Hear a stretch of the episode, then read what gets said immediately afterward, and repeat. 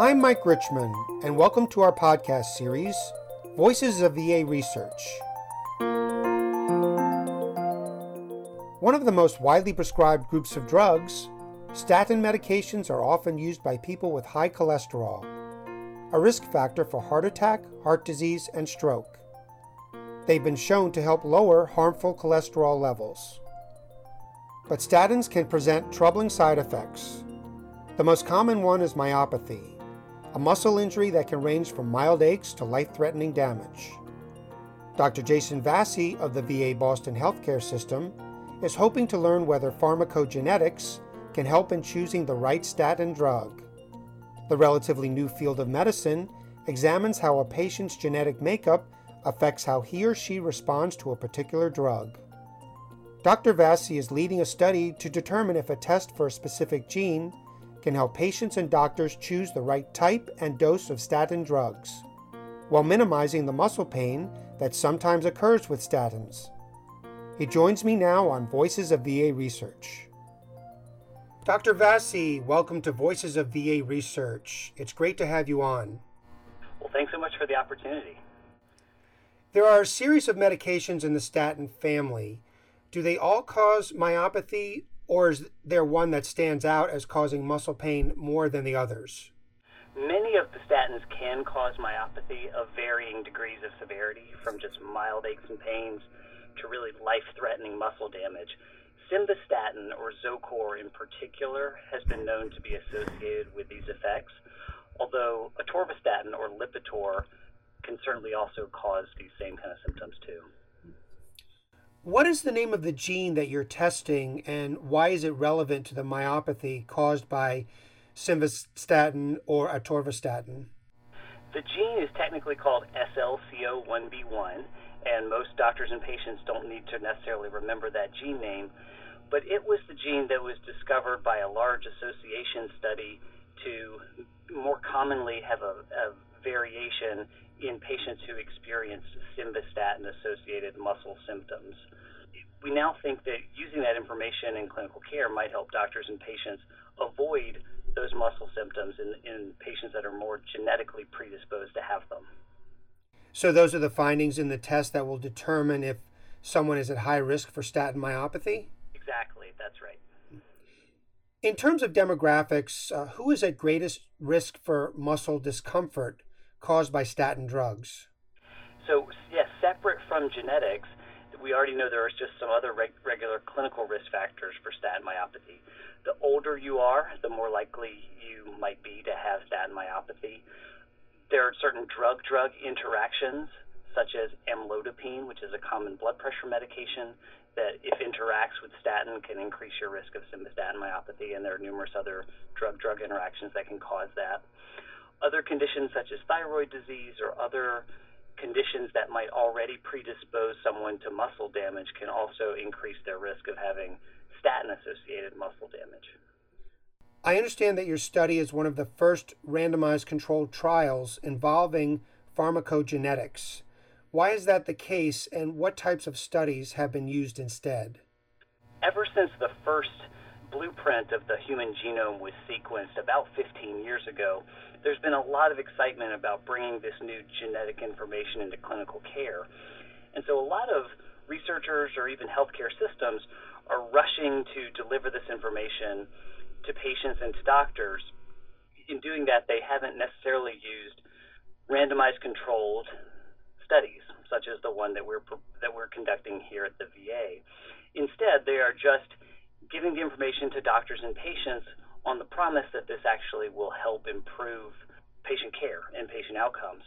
And that certainly may be, but we know from other fields of science and biomedical research that carefully controlled studies are important to determine the effect of new information or new tests.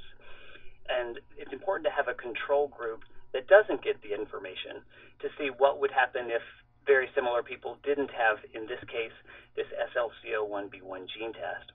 This allows us to have an unbiased comparison between the patients that get the test and the patients that don't to see if the test really does make a difference in their medical care. Along the lines of what you're describing about methodology of the trial, I was wondering if you could go a little more in depth. Uh, how many patients will you have? What type of comparison will you be doing, and how will you be acquiring your results?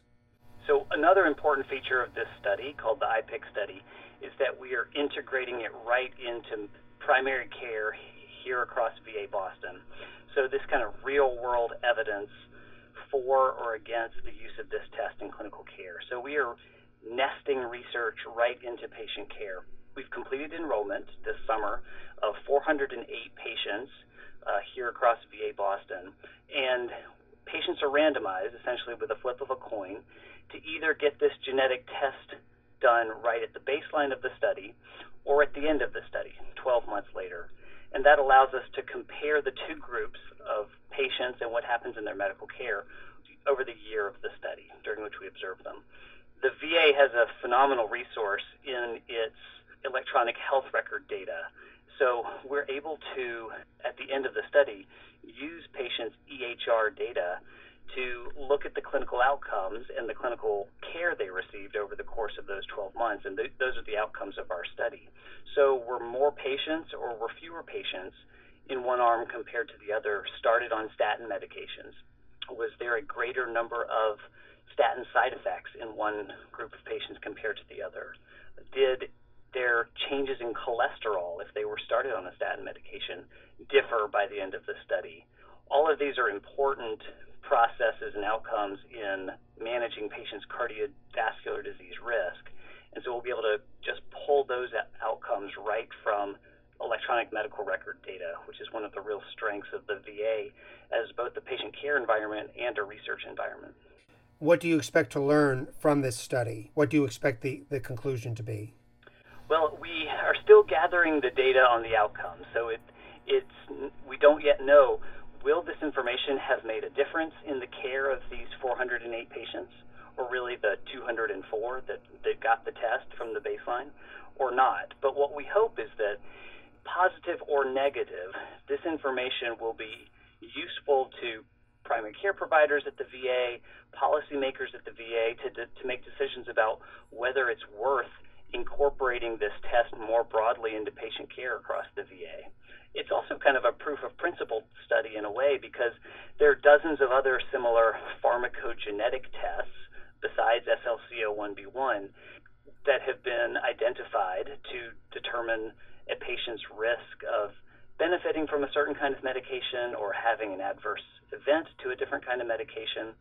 So even though what we're learning in the IPIC study is very specific to simvastatin and the class, the statin class of medications, some of these concepts of whether doctors and patients use this information to improve medical care will be generalizable to the dozens of other pharmacogenetic associations that exist too and that others are proposing might be used in patient care.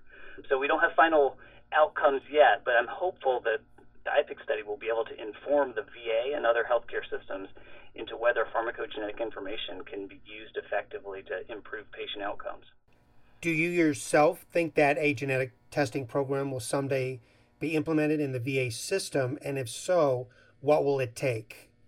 Yes, I do. I think it will take, in, in some shape or form, genetics and genomics is going to increasingly be incorporated into healthcare and that's a very active area of research right now. There are several barriers to incorporating genetics and genomics more broadly into medical care. And, and not all these barriers are not unique to the VA. These are these are unique to healthcare systems and the way medicine is practiced in 2018. Providers, especially primary care providers, are busy, and genomics is not necessarily something they learned in medical school and don't have a lot of familiarity with some of these concepts.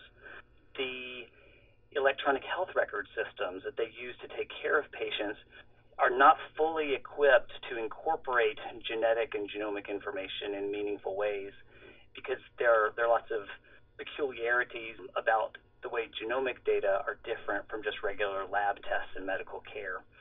So there's a there's some infrastructure that needs to be built up there. There's some provider education that needs to be incorporated. And and there's not yet a sufficient stimulus to to make these things happen because we don't yet have studies demonstrating that patients experience better outcomes when this information is used in their care. Once that happens, and The IPIC study hopefully will be one of those studies that can contribute to that evidence. Then healthcare systems, including the VA, will have greater incentive to try to overcome the barriers to putting this into medical care. A lot of people have tried to predict how soon this is going to happen. I'm not going to begin to try to venture a, a prediction. Will we see a genomic revolution in five years, 10 years, 15 years?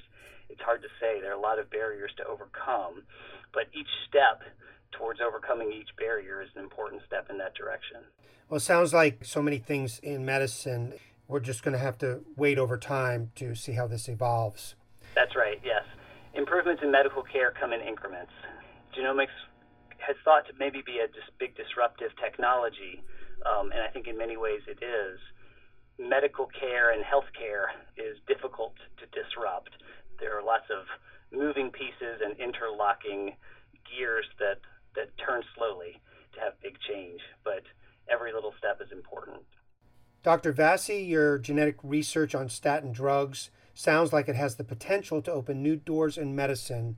Thank you for coming on Voices of VA Research. Absolutely. Thanks so much for the opportunity and thanks for your interest. Thanks to Dr. Vassy for sharing his insight on how a genetic test can potentially help patients avoid the muscle pain often caused by statin drugs.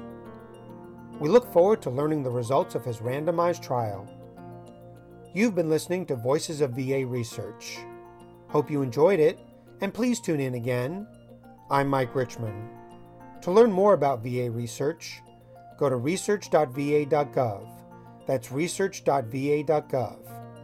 You can also follow us on Facebook and Twitter.